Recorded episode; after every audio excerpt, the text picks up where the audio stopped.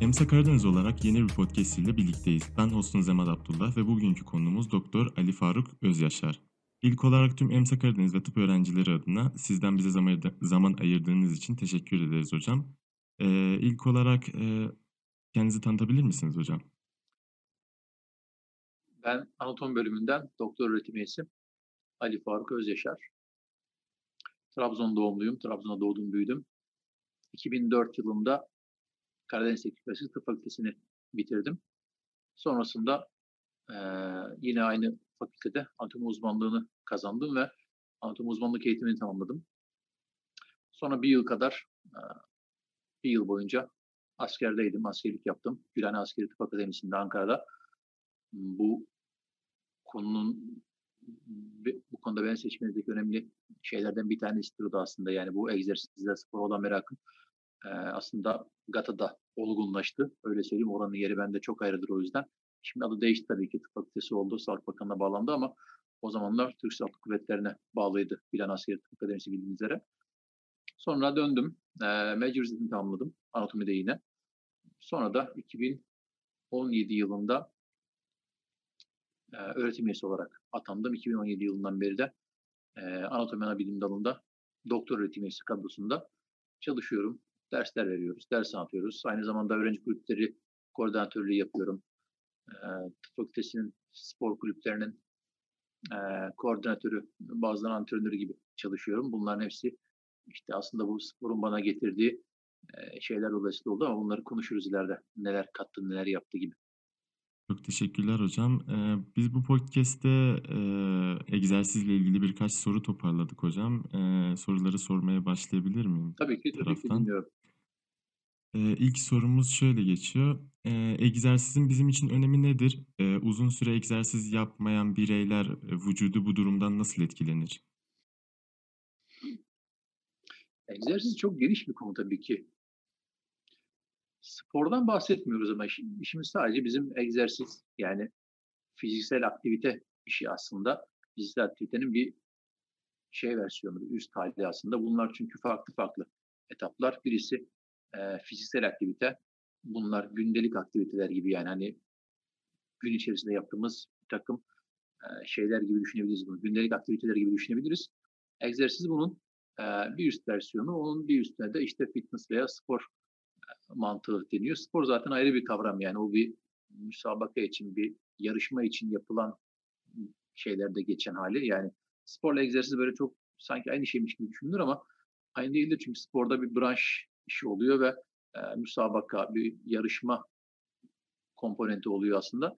Bizim bahsettiğimiz egzersiz yani gündelik aktivitelerden de bir, bir derece daha fazla yapılan hali aslında nabzın yükseltilmesiyle ortaya çıkan bir durum belli bir takım hareketlerin bu gündelik hareketlere benzer olabiliyor. Gündelik hareketleri kolaylaştırmak için yapılan hareketler oluyor ama temel işi aslında gündelik hareketlerin daha kolay yapılabilmesini sağlamak için e, vücudumuzu antrene etme hali aslında. Gündelik işlerimizi daha kolay yapabilmek için vücudumuzu eğitme işi aslında.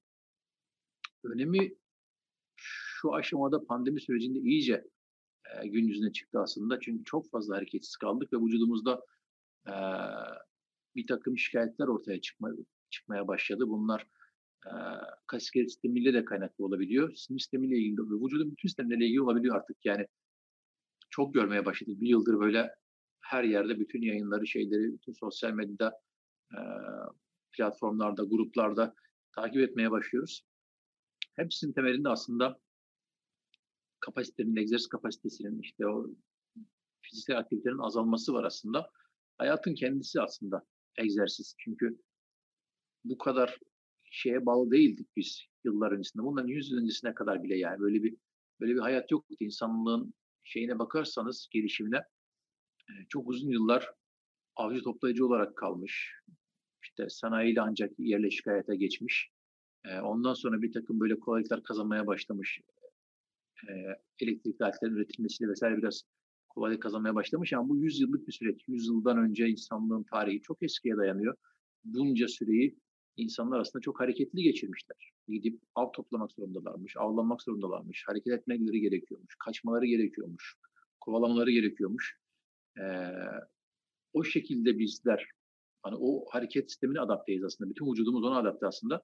Ama e, bir şekilde çok böyle durağan şey hale geldik. Teknolojinin getirdiği bir takım kolaylıklar veya zorluklarla.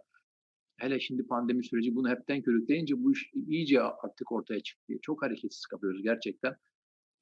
Çünkü kaslar bizim için vücudun büyük bir sistemden bahsediyoruz. Kas iskelet sisteminden bahsediyoruz ve onların sağlığından bahsediyoruz.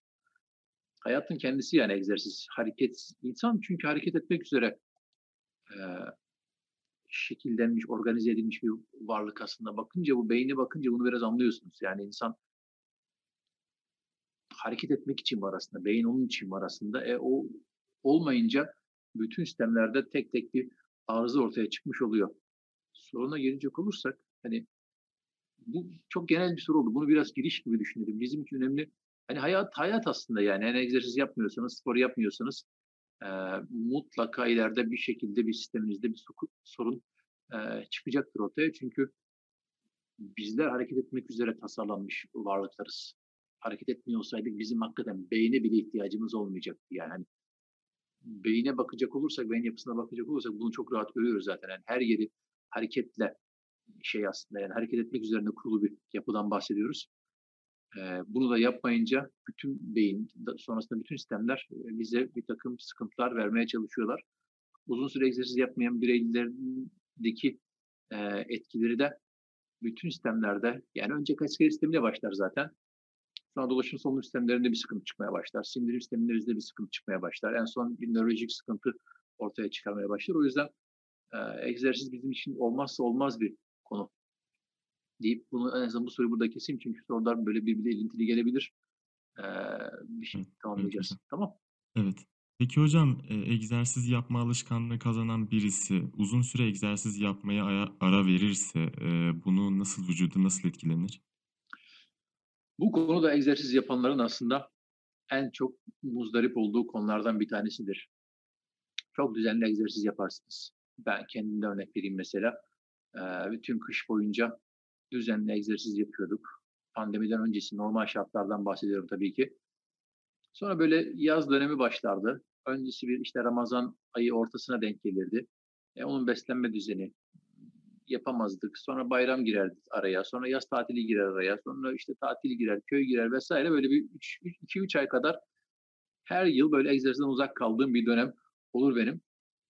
Sonrasında şey fark ediyorsunuz. O konuda biraz hani hareket sistemi şey gibi düşünebilirsiniz. Yani biraz nankör gibi. Yani e, kullanılmayan kas çok çabuk atrofiye gitmeye başlıyor. Sönmeye başlıyor. O 5-6 ay kışın hazırlandığınız, böyle aynaya bakınca kendinizi iyi hissettiniz, size böyle mutluluk veren o fiziki görünüm e, ikinci ayın sonunda hemen kaybolmaya başlar. E, güçsüzleşmeye başlarsınız. Kas işte su kaybı, bir takım mineral kaybıyla vesaire, e, glikojen depolarının daha azalmasıyla daha sönük bir görüntü haline gelir. Ve bu dersiniz ki ya ben bunca zaman ne için çalıştım ki bu ne kadar çabuk e, kayboluyormuş gibi. Bu spora yapanların, egzersiz yapanların en muzdarip olduğu konulardan bir tanesidir.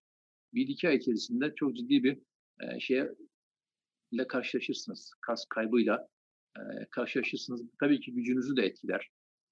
E, postürünüzü çok etkiler. Postür bozulmaya başlar. Çünkü kas tonusları belli belli grupların kas tonusları bizim postürümüzü korumak için çok önemlidir. Yani işte kamburlaşmaya, pelvisiniz biraz daha öne kaymaya, torakal eğriliğiniz artmaya başlar, omuzlarınız e, düşmeye başlar. Bu ağrı da yapmaya başlar. Çünkü artık o zaman e, büyük eklemleri tutan e, bağlar yavaş yavaş taşımaya başlar. Kas grupları, bazı büyük kas grupları e, eklemi korumaya da, da çok ciddi önemleri vardır.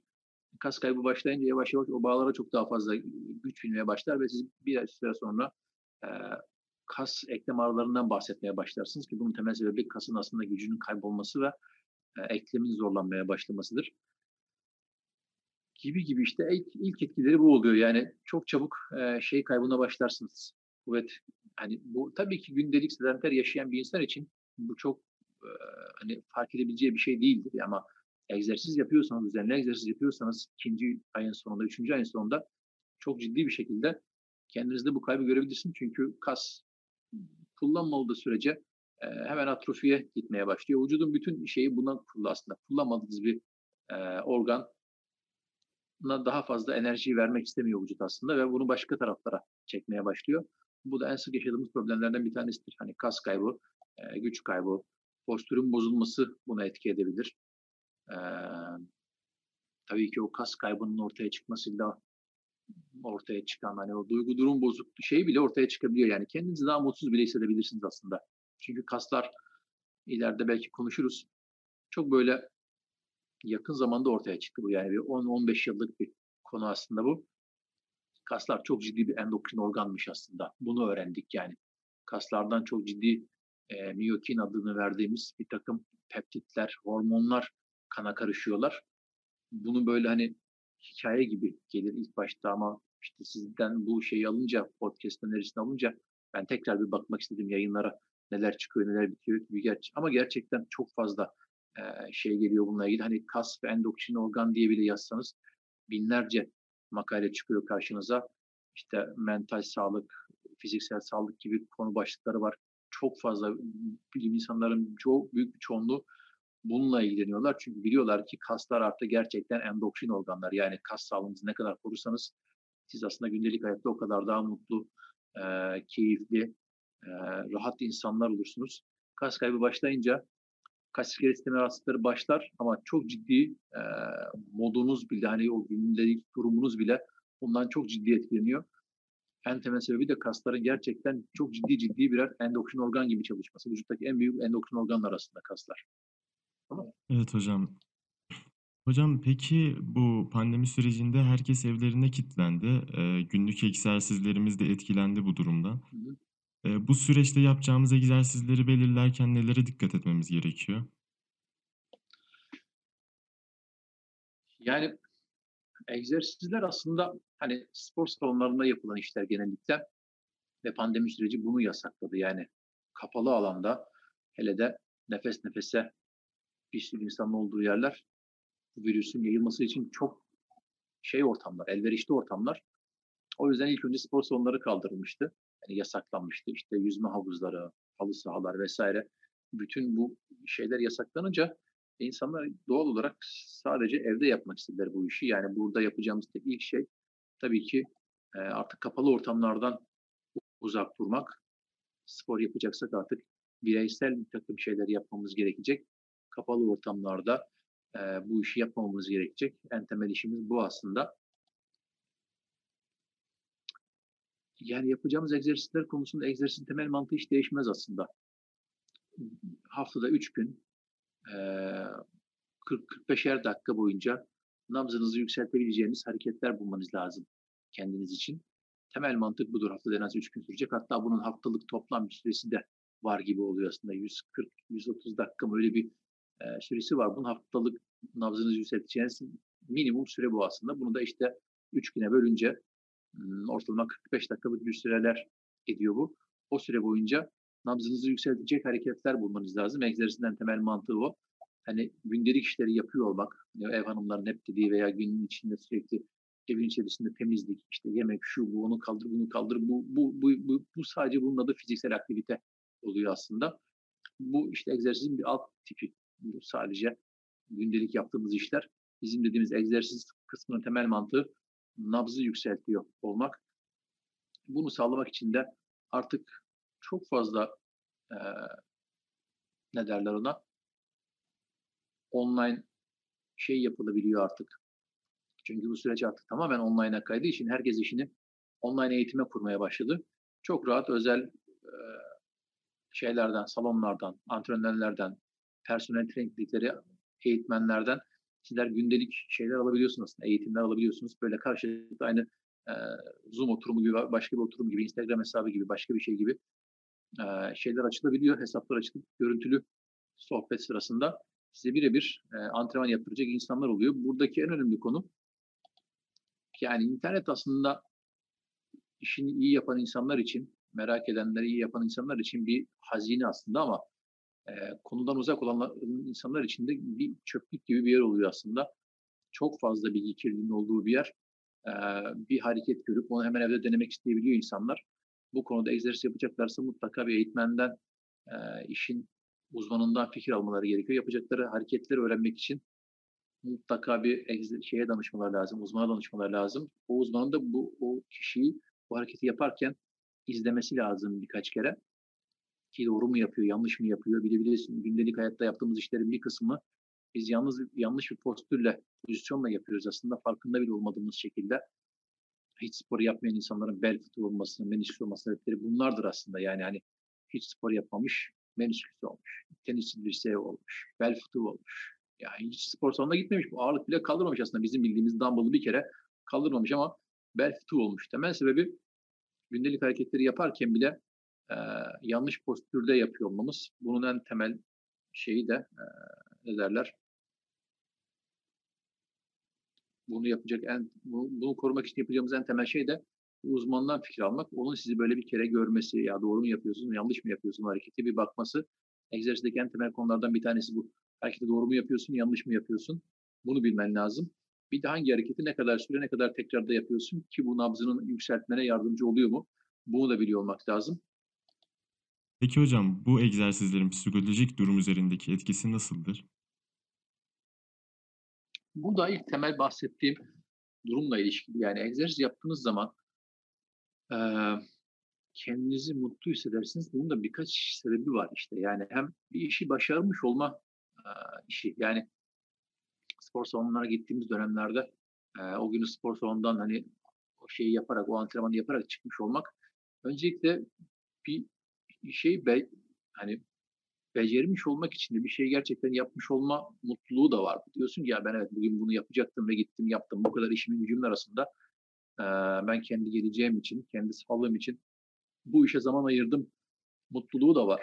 Bunun da bir psikolojik etkisi var. Çünkü bazen hani oluyor yani gün içinde yapman gereken işleri yapamayınca bir e, akşam huzursuz hissedersin ya kendini. Bu da onlardan bir tanesi aslında. Bu da senin gün içinde yapman gereken işlerden bir tanesiydi.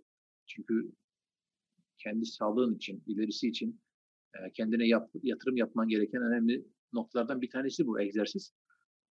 Öncelikle onu yapmış olmanın verdiği bir mutluluk oluyor. İkincisi e, şeyi görüyorsun. İlerlediğini de görürsün egzersiz yaptığın dönemlerde. Bu da seni çok mutlu eder. Aynı hareketleri, aynı tempoyu e, daha kısa sürede yaptığını bazen göreceksin. Veya daha ağır ağırlıklar kaldırdığını görüyor olacaksın kendinde. Bu da insanı çok mutlu eder. Dersin ki ya evet ben gelişiyorum. Galiba oluyor yani. O, bu seni çok mutlu eder yani. Daha önce yaptığın hareketleri daha kısa sürede yapıyor olmak veya daha ağır ağırlıklarla yapıyor olmak çok mutlu eder seni. Bu da yine yapmış olmanın verdiği etki sadece. Ama en önemli etki diyorum ya şu kas sağlığını korumanın e, duygu durumla çok yakın ilişkisi var. Çünkü kaslar gerçekten endokrin organ gibi çalışıp sana ayrıca bir mutluluk da verirler. Tabii ki sağlığını korumak için de e, hani kalp damar sağlığını korumak için de çok ciddi peptitler, e, miyokinler salgılıyorlar. Onun da çok etkisi vardır ki bunların da duygu durumla çok ilişkisi var. Mutlu olursunuz yani egzersiz yaptığınız zaman ama bu mutluluğu yaş- sağlamak için de e, en az bunun çok klasik bir şeyi var. Tipik bir süresi var. 21 gün diyorlar bunun için. 3 hafta boyunca bu işi yapmanız lazım düzenli. 3 hafta sonunda gerçekten artık kaslardan miyokinler salgılamaya başladıktan sonra bir ufak ufak bağımlı hissedersiniz kendinizi. Daha bu işi yapmanız gerektiğini düşünmeye başlarsınız. Hani bu, bu işe bir şey yaparsınız ne derler. Artık bağımlı olmuş hale gelirsiniz ama bunun için de 3 hafta kadar e, sebat etmeniz gerekir bu işi. Ondan sonra bu iş biraz daha rayına oturur. Bırakma süresi de aynıdır. 3 hafta kadar eğer hiçbir şey yapmazsanız e, sonra artık gerçekten aramazsınız da sporu. Vücudunuz böyle sedanter yaşamaya, günlük fiziksel aktivitelerde yapmakta yeterli olduğu sürece de e, böyle mutlu mesut yaşarsınız hiç farkında olmadan ama egzersiz yapmaya başlayan insanların anladığı bir şeydir ki bunu ancak ancak 3 haftadan sonra sürdürdükten sonra gerçekten dersiniz ki evet ya ben mutlu oluyorum bu işi yapmaktan. Bir şeyler değişiyor vücudumda. Bunu da fark edersiniz gerçekten. O yüzden iyi yanları da vardır. Bırakırsanız kötü yanlarını da mutlaka görürsünüz. Psikolojik yönünü hiç göz ardı edemeyiz yani egzersizin. Sizi çok mutlu edebilir. Bırakırsanız da e, çok mutsuz edebilir.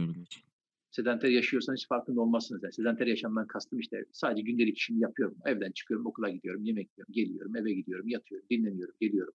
Ben bazen bile markete giderken biraz yürüyorum falan, onu da yürüyüşten sayıyorum gibi. Sedanter yaşamdan bahsediyorum. Eee, ileride bunların şeyleri ortaya çıkacaktır. Tabii genç yaşta çok görmeyiz. Sizin yaş grubunuzda hiç görmeyiz aslında sedentary yaşayanların, eee, kas iskelet sıkıntısı çektiğini. Mutlu olduğunuzu düşünebilirsiniz ama ben diyorum ya uzun yıllardır, eee, şeyin içerisindeyim. Bir de tıp fakültesi gibi, eee, ders yükünün çok ağır olduğu bir, eee, fakültedeyim. Eee, ve şey yapıyoruz, hani, yıllardır tıp fakültesinin, eee, birçok takımını çalıştığı gibi değil ama onlara böyle, hani, ufak ufak antrenörlük, abilik yapıyor pozisyonda oluyorum.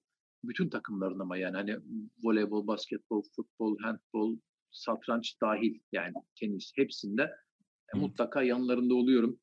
Eee, saha kenarında, dışarıda mutlaka görüşüyoruz. Onlarla diğer öğrencileri karşılaştırabiliyorum tabii ki. Yani çünkü amfide, laboratuvarda herkesle sürekli iç içeyim ve bu dediğim süreç, hani, asistanlığa başlama sürecim benim 2005 yılıdır. Eee, 98'de tıp fakültesine girdiğimi düşünürsek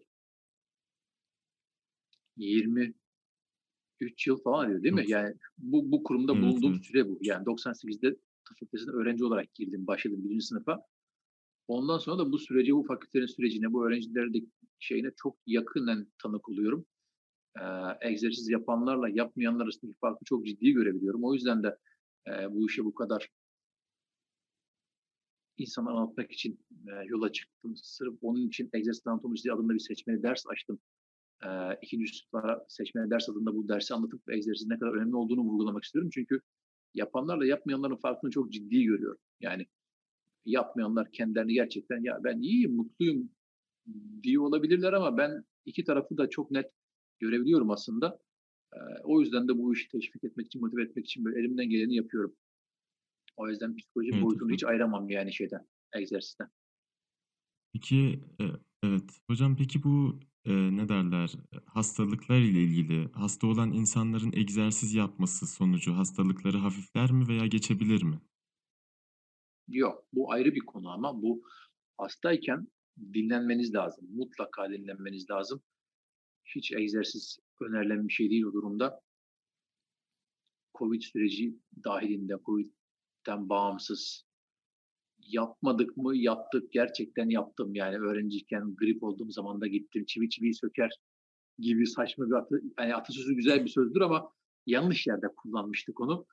Hı. yaptığım zamanlar oldu. Sonra bakınca hakikaten çok şanslı olduğumu hissettim. Yani çünkü o ateşli, o hasta pozisyonda gidip bir de bir saat halı sahada maç yaptığımız dönemler oldu. Ama sonra ne kadar tehlikeli işler yaptığımızı fark ettik. Hastaysanız vücudunuzun, eee, ciddi bir onarıma ihtiyacı vardır. O sürede herhangi bir şekilde egzersiz, antrenman, yürüyüş bile hiç hiç girmemelisiniz. Hastalık süreciniz hani kronik bir hastalığınız varsa iş değişir tabii ki. Yani kronik hastalık sürecinde yapmanız gereken işler farklıdır ama ben akut hastalıktan bahsediyorum. Yani 10 gün, 15 gün, 20 gün süren bir bir şey gelişti, bir şey gelişti. Grip bile olabilir, COVID de olabilir. COVID'deki süreç tabii ki bazen çok uzuyor ama hani grip özelinden gidelim veya işte enfeksiyon geçirdiniz, bademcik enfeksiyonu, farenjit geçirdiniz, ortak olabilir. He, hiç fark etmez yani. Hani apandisit geçirdiniz, aldar apandisiti yatıp dinlenmeniz yatıp dinlenmeniz gerekecektir. Vücudun onu onarmasına izin vermeniz lazım. Bu sürede egzersiz hiç hiç önerilen bir şey değildir. Bambaşka bir hâl yani. Kronik hastalıklarda iş değişebilir. Hıı. hastalık derken o kastedilmiyordur diye düşünüyorum ama akut bir hastalığınız varsa yani yeni gelişmiş ve tedavi sürecinde olduğunuz bir hastalığınız varsa, egzersiz tamamen yasaktır aslında. Hiç hiç konuşmamalıyız bile yani orada egzersiz. Yani. Tamam. Bir de böyle bir algı var, eee, yani camiada ki spor yapan insanlar daha uzun süre yaşarlar. Eee, bu doğru mu? Yoksa, ya, mesela daha kaliteli mi yaşarlar yoksa daha uzun mu yaşarlar? Böyle bir şey söyleniyor ama bununla ilgili Yani konuşabilir miyiz? kadercilik girer burada biraz işin içerisine. Yani yaşamın, alacağımız nefesin sabit olduğu konusunda bir şeyimiz yok aslında inancımız gereği. Ama bu süreyi ne kadar kaliteli geçirebiliriz? Eee uzatmaktan kastımız yani gerçekten kötü besleniyorsanız, eee, kötü bir yaşam tarzınız varsa, kolesterolünüz yüksekse, damar sertliğiniz varsa, kolesterol yağınız varsa yani bunlarla da aynı şekilde bu biraz şey yani kaza ve kader gibi düşünmek lazım bunu. Yani nasıl bir yaşamı seçtin? Eee ne kadar sağlıklı ömür geçiriyorsun gibi düşünebiliriz. Tabii ki Eee kötü besleniyorum, şey yapıyorum, her şeyi yiyorum, içiyorum ama benim de ömrüm hani ama bu bu kadercilik, bu kader değil yani. Bu bu kazadan kaçmamak aslında oluyor yani. Hani o mantığı iyi kurmak lazım orada. Alacağımız nefes tamamdır. Hani inancımız gereği şey olduğunu düşünebiliriz ama öyle bile düşünüyorsanız bu süreyi kaliteli geçirmeniz var.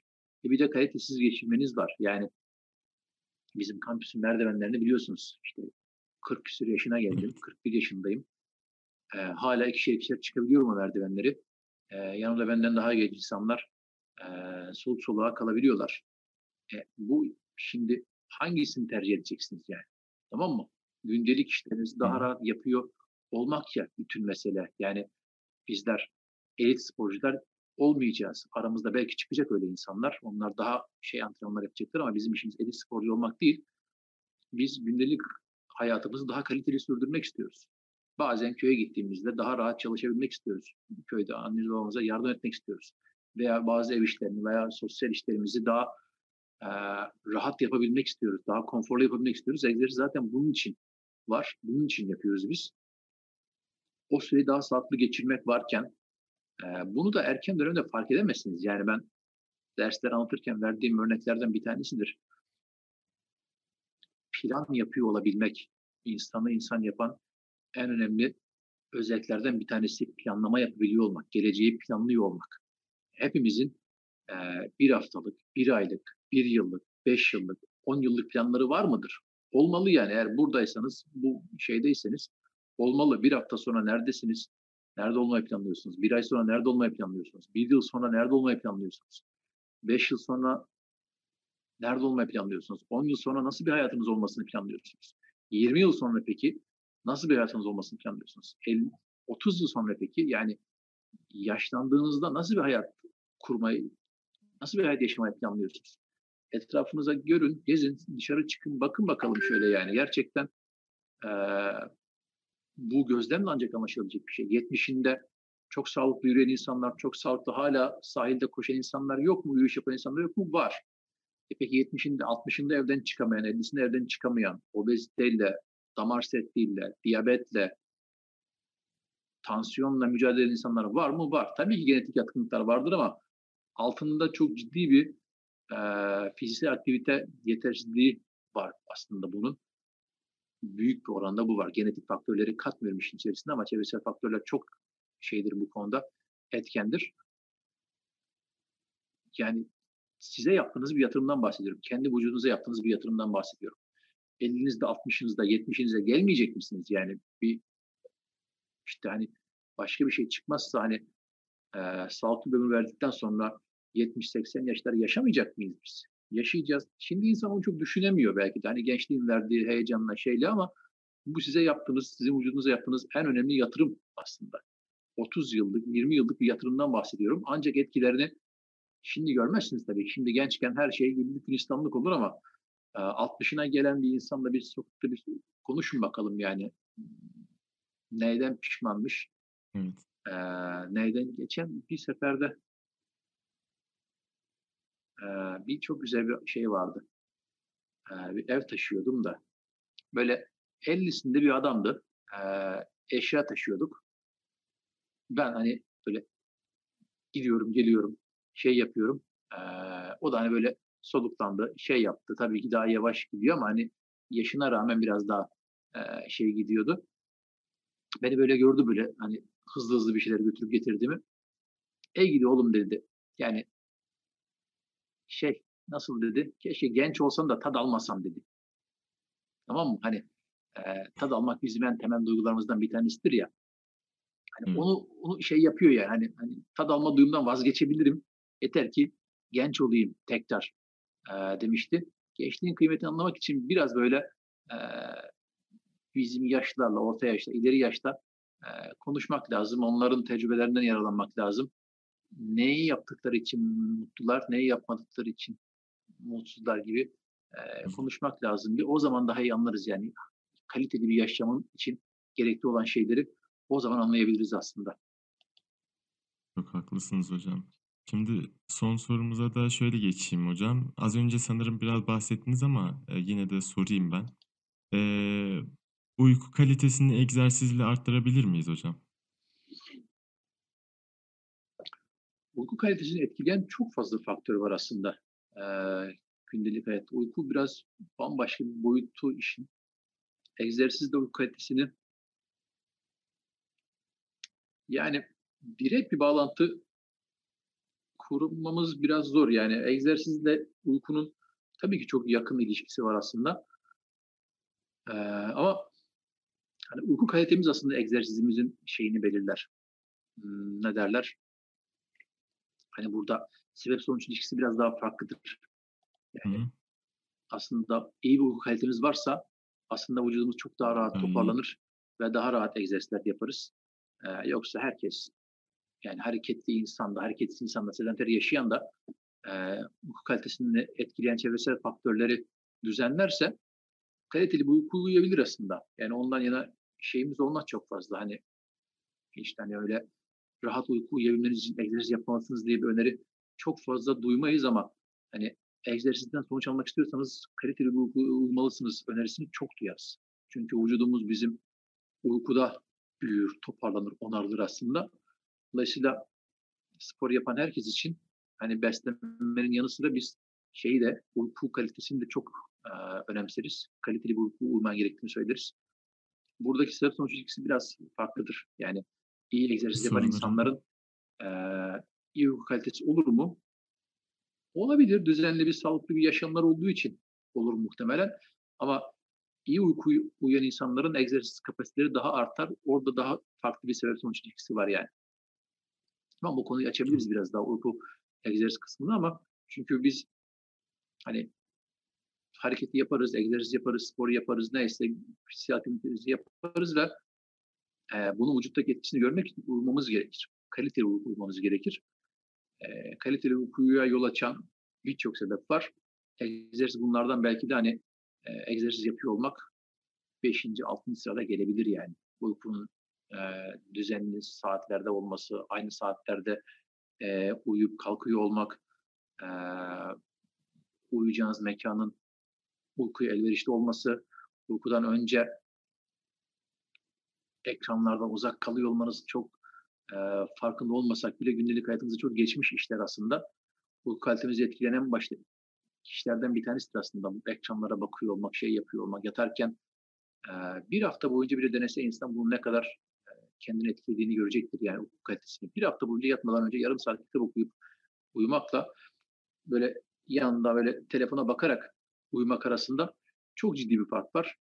Eee, bu böyle bir şey, paradoks gibi iç içe geçmiş bir şey. Ondan vazgeçemiyorsunuz yani. Yatarken böyle bir Instagram'a böyle bir ya bir iki dakika bakayım derken hop yarım saat oluyor, bir saat oluyor. Geçiyorsunuz böyle. Evet. Çok ciddi etkiler. Uyku kalitesini etkileyen faktörlere başlarsak hani egzersiz yapıyor olmak 5'inci 6'ncı sırada gelir ama buradaki sebep sonuç ilişkisi farklıdır dediğim gibi. Yani iyi bir egzersiz, iyi bir sporcu, fiziksel aktivitenizin iyi olmasını istiyorsanız kaliteli bir uyku uyumanız gerekir.